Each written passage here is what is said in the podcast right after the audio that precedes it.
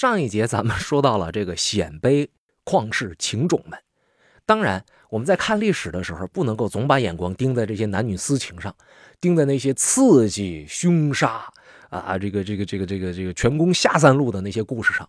有的时候，咱们也看一看历史的走向。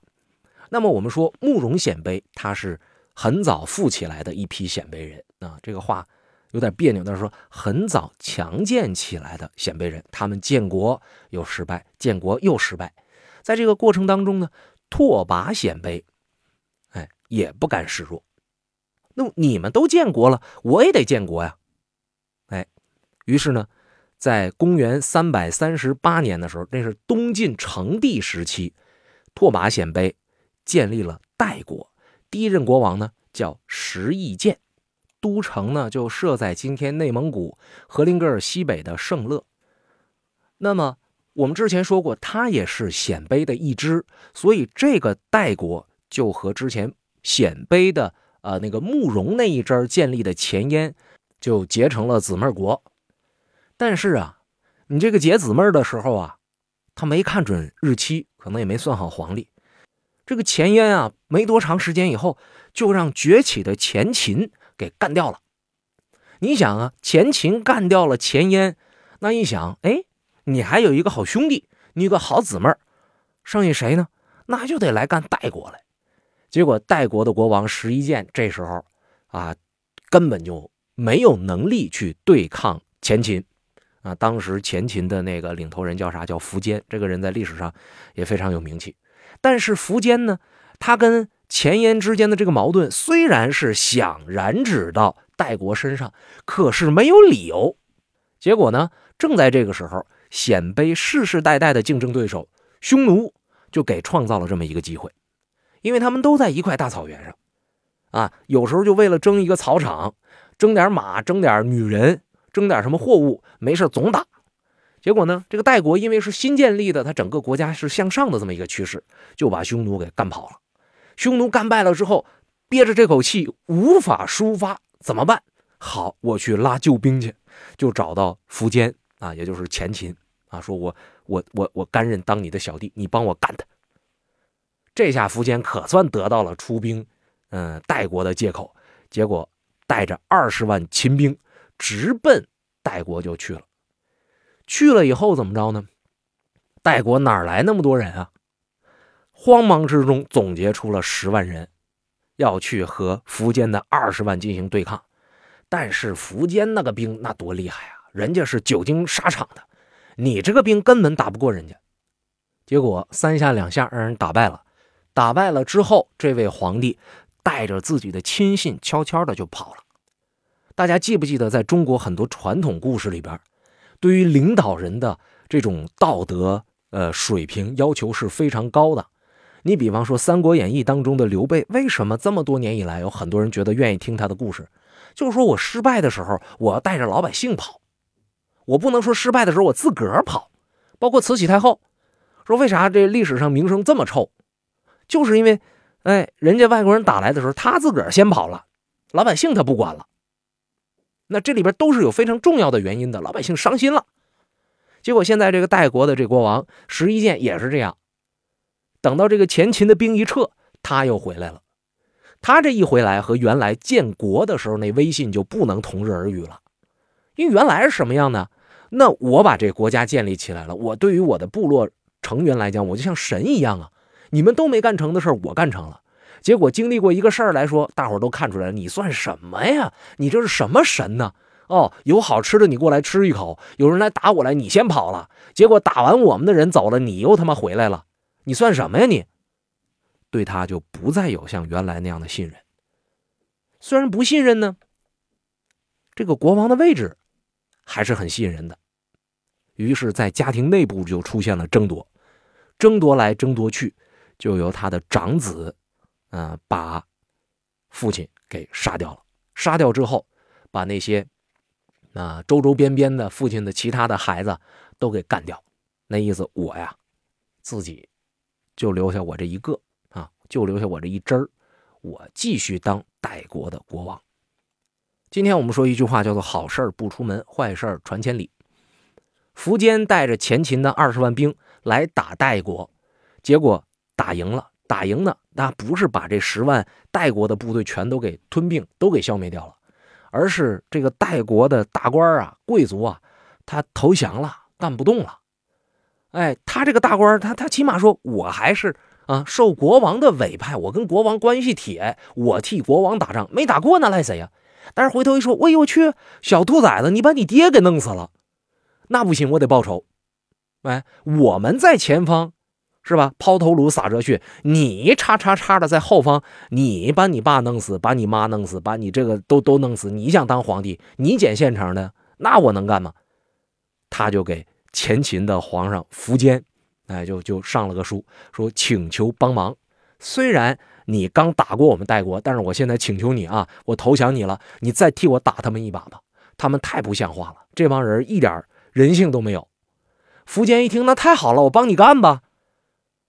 这部队本来刚回来，那还没等就个到家呢啊，往回撤啊，苻坚就赶快掉头来继续抽，继续大鞭子、大嘴巴子给我扇，这就把代国内部的那些啊稍微有点军事能力的人全都给干掉了。代国从此以后一蹶不振，沦为了前秦的小弟。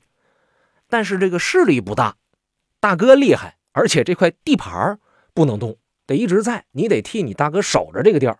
于是苻坚呢，以黄河为界，啊，把这代国一分两段，东边呃，是一个势力，西边是一个势力。我们今天主要说说这个河东的这个势力。河东势力的代言人不是别人，正是当年提出求苻坚回来带兵扫平叛乱的那位啊，这个这个大将，他的名字叫刘库仁。刘库仁呢，他是头一位代王的外甥，所以他才跟那个代王关系那么好。说一看事儿不对啊，我舅舅被杀了，我得找人给我舅舅报仇，所以他挺念旧，挺念亲。之前自己的舅舅是被大儿子给杀掉的，大儿子在杀爹的同时呢，把这身边的那几个兄弟全杀掉了。也就是说呢，他这舅舅啊，刘库仁这舅舅已经无后了，差不点就绝户了。就剩下大儿子这一支了，大儿子呢也就一个儿子，也就是这个啊刘库仁舅舅的长子的长孙。这小孩在发生这场变故的时候，他才五六岁，所以刘库仁后来他是带着苻坚的人来的，他就想保住舅舅的一个血脉，就把这孩子一直带在身边养。他养可以，但别人看这孩子可难受，所以刘库仁在去世之后，刘库仁的儿子就打算除掉这小孩。这小孩这时候已经长得差不多大了啊，十多岁了，他也基本上懂事了。一听说啊，这怎么着？这个我舅舅，哎，这个这关系太乱了。我说为什么不愿意讲这前秦，包括这五胡十六国呢？就是这关系太乱，就是一听说啊，有人要杀我，我得跑，他就跑回了自己妈妈家。那他这个妈妈家也是当时草原的一个很显赫的家庭，他的舅舅叫做赫讷，哎。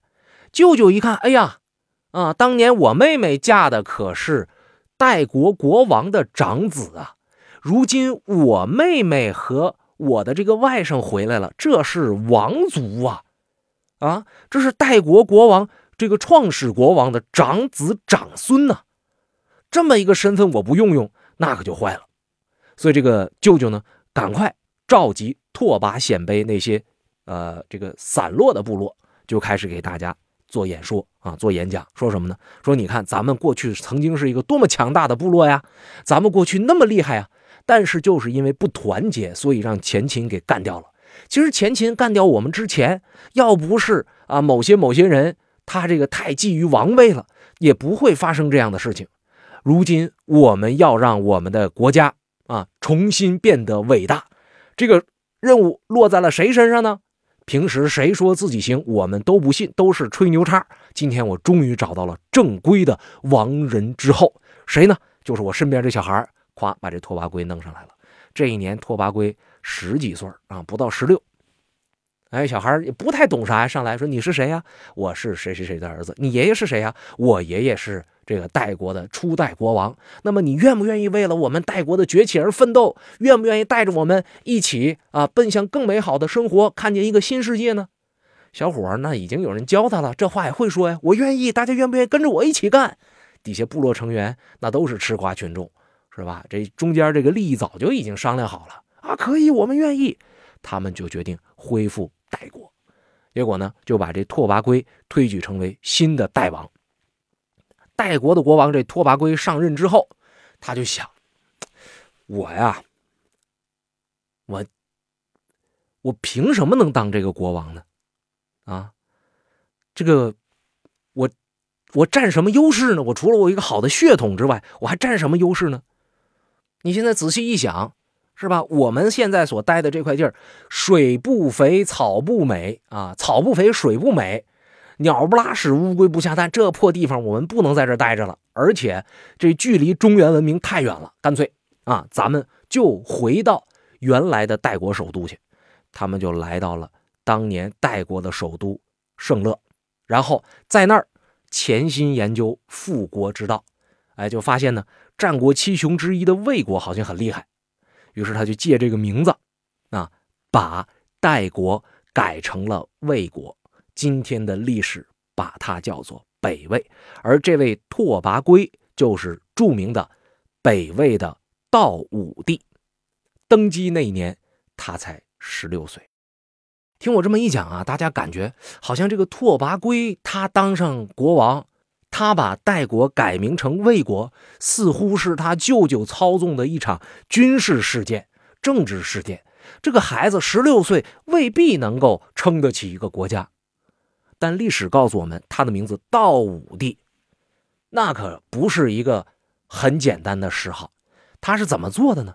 他是怎么把前面一个并不太成功的代国散落出来的若干部落重新整合，且让这个新生的国家再一次散发出耀眼的光芒的，进而给我们今天看的这个锦绣未央提供了历史依据的呢？我们下一节争取和大家说说这个事儿。